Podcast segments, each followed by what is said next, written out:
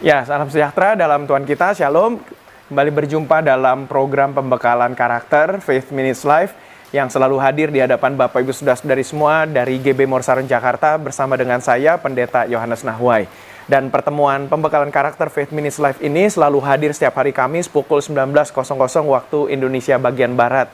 Dan dalam pertemuan saat ini kita masih dalam pembahasan 10 kebiasaan yang harus dimiliki di tahun 2024. Walaupun kita masih di bulan November tahun 2023, pembahasan ini sudah mau menyiapkan kita semua agar mempersiapkan diri di tahun 2024 nanti. Maka itu 10 kebiasaan yang harus dimiliki di tahun 2024 ini akan menolong kita semua dalam menyongsong tahun komitmen sesuai dengan tema tahun depan 2024 di GBI Mawar Saron di mana kita harus memiliki komitmen di tahun depan. Maka itu kita menyiapkan pembahasan serial ini untuk menyiapkan karakter kita agar kita bisa menutup tahun restorasi 2023 dan masuk kepada tahun komitmen 2024. Dan Bapak Ibu Saudara-saudari dalam pertemuan kita saat ini untuk tanggal 23 November 2023 kita sudah sampai kepada pembahasan yang ke-9. Dengan kata lain pembahasan serial ini akan berakhir dalam pertemuan minggu depan Kamis tepatnya pada tanggal 30 November maka ketika kita menutup bulan November, maka selesai sudahlah semua rangkaian pembahasan serial Faith Minutes Live ini di hadapan kita untuk tahun 2023. Program pembekalan karakter ini akan kembali hadir pada pertengahan bulan Januari tahun 2024 nanti. Izinkan saya dan tim multimedia dan tim semua yang ikut menyiapkan tayangan ini supaya bisa hadir di hadapan Bapak Ibu Saudara-saudari semua agar kami semua bisa menyiapkan diri untuk persiapan perayaan Natal dan Tahun Baru dari gereja kita ini. Maka itu terima kasih untuk Bapak Ibu Saudara-saudari yang sudah mengikuti serial pembahasan ini dari seri pertama, bahkan yang sudah mengikuti dari Januari 2023 sepanjang sampai bulan ke-11 ini, Bapak Ibu Saudara-saudari yang sudah setia mengikutinya, saya ucapkan terima kasih. Saya percaya kita semua diperlengkapi. Nah, serial ke-9 ini berbicara tentang kebiasaan yang ke-9 yang harus kita miliki di tahun 2024, yaitu adalah kebiasaan melihat ke seberang. Apa maksud dari kebiasaan melihat ke seberang ini? Ini hanya sebuah istilah saja untuk memudahkan Bapak Ibu Saudara-saudari bisa mengingatnya karena menurut saya atau istilah saya ini kebiasaan melihat ke seberang adalah kebiasaan melihat perspektif lain. Dalam hidup ini kita bisa melihat bahwa ada perspektif-perspektif sudut pandang sudut pandang lain selain daripada sudut pandang kita sendiri. Maka ini akan menjadi salah satu kunci keberhasilan untuk tahun 2024 nanti. Kebiasaan yang ke-9 ini harus kita bisa praktekkan. Nah, saya ulangi saja dengan cepat.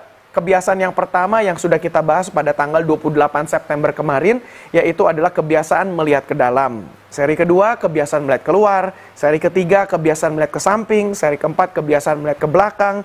Seri kelima, kebiasaan melihat ke atas. Kemudian enam, kebiasaan melihat ke bawah. Tujuh, kebiasaan melihat ke tangan. Delapan, kebiasaan melihat ke kaki.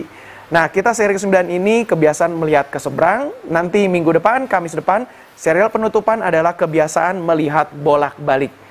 Nah, kita fokus dulu kepada pembahasan yang ke-9 ini. Ada tiga alasan mengapa di tahun 2024 kita harus memiliki kebiasaan melihat ke seberang. Kita mesti membiasakan diri untuk melihat perspektif lain, sudut pandang lain. Karena alasan yang pertama adalah kebiasaan melihat ke seberang adalah untuk mencoba memahami sudut pandang lain. Kita perlu mencoba memahami sudut pandang lain daripada kita hanya melihat sudut pandang diri kita saja. Karena saya sangat yakin memahami sudut pandang lain ini adalah agar kita dapat membaca situasi. Misalnya contoh ketika kita menghadapi ujian, kita coba lihat dari perspektif yang lain. Kalau kita hanya lihat dari perspektif kita sendiri, kita berkata ujian ini terlalu berat, aduh kenapa mesti ada ujian, bukankah aku menjadi orang Kristen yang taat, kenapa harus ada ujian juga dalam hidup ini. Tetapi ketika kita mencoba melihat perspektif lain, maka kita akan mendapatkan sudut pandang dari pandangan yang lain. Misalnya, kita karena kita orang Kristen, kita tahu firman Tuhan, maka kita tahu bahwa oh, ketika aku mendapatkan masalah, ujian, ini adalah untuk membuat aku menjadi lebih kuat lagi. Karena kalau kita hanya memikirkan sudut pandang kita sendiri saja, ini akan membuat masalah bagi diri kita. Dan bukankah selama ini kita hidup menjadi stres, tertekan, menderita, ini semua karena kita hanya memikirkan sudut pandang kita sendiri. Maka itu untuk tahun depan 2024, bahkan tidak usah tunggu tahun depan, mulai langsung pada episode hari ini, minggu ini, menutup bulan November ini, Bapak Ibu harus bisa melihat ke seberang. Nah, membaca situasi adalah penting untuk mengatur strategi. Maka itu kita harus melihat atur strategi ini, mencoba melihat dari perspektif lain. Maka ini akan memudahkan kita untuk menemukan strategi-strategi dalam menghadapi ujian-ujian tersebut.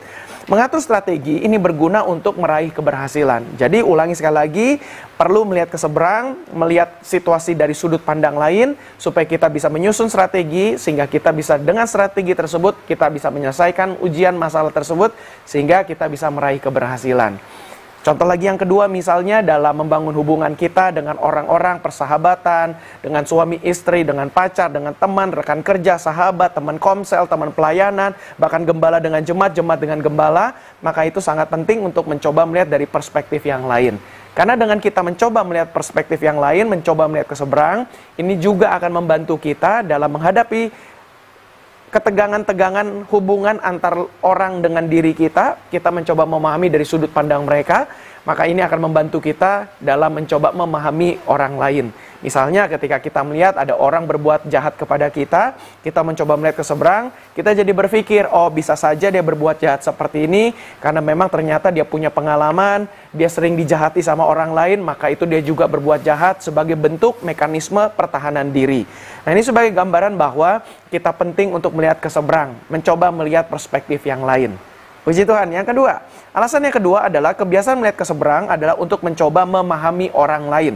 Bukan hanya memahami sudut pandang lain, tetapi juga memahami orang lain. Seperti tadi ilustrasi yang sudah saya jelaskan, memahami sudut pandang lain ini berguna untuk dapat memahami pola berpikir orang lain. Nah, misalnya tadi yang saya sudah sampaikan, bagaimana ketika orang berbuat jahat kepada kita, kita mencoba memahami jalan pikirannya Kemudian saya melihat bahwa kesanggupan memahami pola berpikir orang lain ini akan memampukan kita membangun hubungan yang harmonis. Misalnya kita dengan persahabatan, dengan teman bisnis, kenapa dia menipu aku, kita mencoba memahami sudut pandang dari orang tersebut, maka kita bisa berkata bahwa iya ya dari dulu memang aku sudah kenal dia, beberapa teman-teman sudah kasih aku uh, uh, untuk hati-hati, maka ternyata betul apa yang teman-teman katakan, ternyata orangnya adalah memang suka menipu. Maka kita mencoba memahami dari sudut pandang orang lain, maka kita berkata, oke okay lah kalau memang dia punya kebiasaan menipu, setidaknya aku tidak menipu. Nah, dengan cara seperti ini kita akan membantu diri kita sendiri supaya kita bisa menghadapi segala keadaan yang tidak seperti yang kita harapkan. Maka itu kita akan bisa melewati semuanya dengan baik dan saya percaya dalam konteks yang kedua atau alasan yang kedua ini kita bisa membangun hubungan yang baik dengan orang lain. Saya sangat yakin juga keharmonisan hubungan dengan orang lain adalah sarana kendaraan untuk meraih keberhasilan.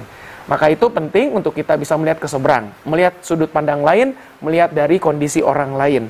Yang ketiga adalah kebiasaan melihat ke seberang adalah untuk menyiapkan strategi lain. Misalnya, ketika kita melihat suatu hal yang mau kita capai, kita raih, maka kita akan melihat dari sudut pandang kita. Kita persiapkan diri kita, kita belajar, kita timba ilmu, kita ikut seminar, supaya kita tahu berbagai macam strategi menurut sudut pandang kita. Nah, ketika kita ingin melakukan sesuatu, apalagi hal itu adalah hal yang baru, maka penting untuk kita melihat ke seberang, mencoba melihat sudut pandang lain, supaya kita bisa menyusun strategi agar siap menghadapi berbagai macam situasi. Contoh, Misalnya, sekarang bulan November ini untuk di Jakarta sudah mulai hujan, ketika kita mencoba melihat ke seberang, misalnya kita menyiapkan diri kita dalam perspektif yang lain, sudut pandang lain, dan orang lain, bahkan sampai juga kondisi alam, kita bisa berkata, oh aku siap-siap untuk musim hujan, jadi aku siapkan kalau nanti aku berangkat kerja, ada hujan, aku naik mobil aman, aku naik motor, aku harus siapkan jas hujan, aku naik kendaraan umum bawa payung, itu juga kita perlu persiapkan seperti itu. Nah makanya ketika misalnya contoh kita kurang strategi, kurang melihat ke seberang, maka misalnya kita tidak menyangka terjadi hujan, terjadi macet, ketabrakan, dan sebagainya, maka bisa saja agenda yang telah kita susun untuk berkegiatan pada hari ini, maka itu semua bisa berantakan. Maka Bapak Ibu sudah sadari kalau kita punya strategi andai kata aku terlambat, andai kata macet, andai kata nanti hujan, kita sudah siapkan berbagai macam strategi. Dalam hidup ini pun juga begitu. Ketika kita bekerja, berbisnis, seperti contoh saya sebagai seorang pendeta, gembala sidang yang melayani, maka saya juga harus mengatur strategi. Mencoba melihat dari sudut pandang yang lain. Salah satu tips yang saya mungkin bisa bagikan kepada kita semua adalah kita sering-sering mendengar masukan dari orang lain. Kita jangan sungkan untuk meminta pandangan dari orang lain lain dan meminta pendapat dari orang lain. Karena ini juga bagian dari mencoba melihat ke seberang. Nah, Bapak Ibu Saudara-saudari, biarlah apa yang saya bagikan ini singkatnya boleh menolong kita semua dalam menghadapi tahun depan supaya kita dalam pembekalan karakter ini Bapak Ibu Saudara-saudari dan saya bisa mencoba melihat sudut pandang lain, memahami orang lain dan juga mengatur strategi dalam berbagai macam situasi. Moga-moga apa yang sudah Bapak Ibu Saudari dengarkan ini boleh memberkati dan melengkapi menutup tahun 2023 ini dan menyongsong 2024 dengan baik. Bapak Ibu di layar ada QR code yang Bapak Ibu bisa scan. Silahkan Bapak Ibu juga boleh screenshot. Bapak Ibu diberikan peluang dan kesempatan untuk menopang program Faith Minutes Live ini supaya kegiatan ini bisa terus berjalan, kita bisa terus upgrade, tingkatkan terus kualitas pelayanan kita ini. Dan puji Tuhan, terima kasih untuk Bapak Ibu Saudara-saudari yang sudah selalu mendukung program ini. Saya ucapkan terima kasih. Kita akan nanti jumpa dalam pertemuan minggu depan dan lanjut lagi kepada tahun depan. Dan Bapak Ibu yang menggunakan YouTube, silakan subscribe akun YouTube GBI Mawar Saron TV. Bapak Ibu juga yang menggunakan Facebook, silakan follow, like akun Facebook page GBI Mawar Saron. Bapak Ibu yang menggunakan Instagram, tayangan tengah minggu ini hadir dalam Instagram di akun Faith Minutes, akun gereja GB Mawar Saron. Itu kita pergunakan untuk menampilkan berbagai macam kegiatan pengumuman yang ada untuk gereja kita. Dan kabar baik juga, Faith Minutes Live ini hadir di podcast. Bapak Ibu bisa dengarkan podcast dalam bentuk audio. Bapak Ibu bisa nikmati dan itu tersedia di Apple Podcast, Spotify Podcast, dan Google Podcast. Baik puji Tuhan, saya rasa itu saja kita tutup pertemuan ini di dalam doa. Bapak dalam sorga, terima kasih untuk tuntunan Tuhan sampai kepada pembahasan serial ke-9. Biarlah Tuhan boleh menolong kami untuk kami membiasakan diri melihat ke seberang maka itu Roh Kudus bimbing kami supaya kami bisa mengatur strategi agar kami bisa meraih keberhasilan. Bagi kami yang punya pergumulan Tuhan tolong, bagi kami yang sakit Tuhan sembuhkan dalam nama Tuhan Yesus. Kiranya Tuhan memberkati gereja kami GB Morsarun Jakarta dan cabang-cabang serta berkati juga Indonesia. Terima kasih Bapak, inilah doa kami dalam nama Tuhan Yesus Kristus kami berdoa dan mengucap syukur. Haleluya. Amin. Baik, terima kasih Bapak Ibu Saudara-saudari. Sekian sudah pembahasan kita. Kita akan jumpa dalam pertemuan minggu depan, Kamis.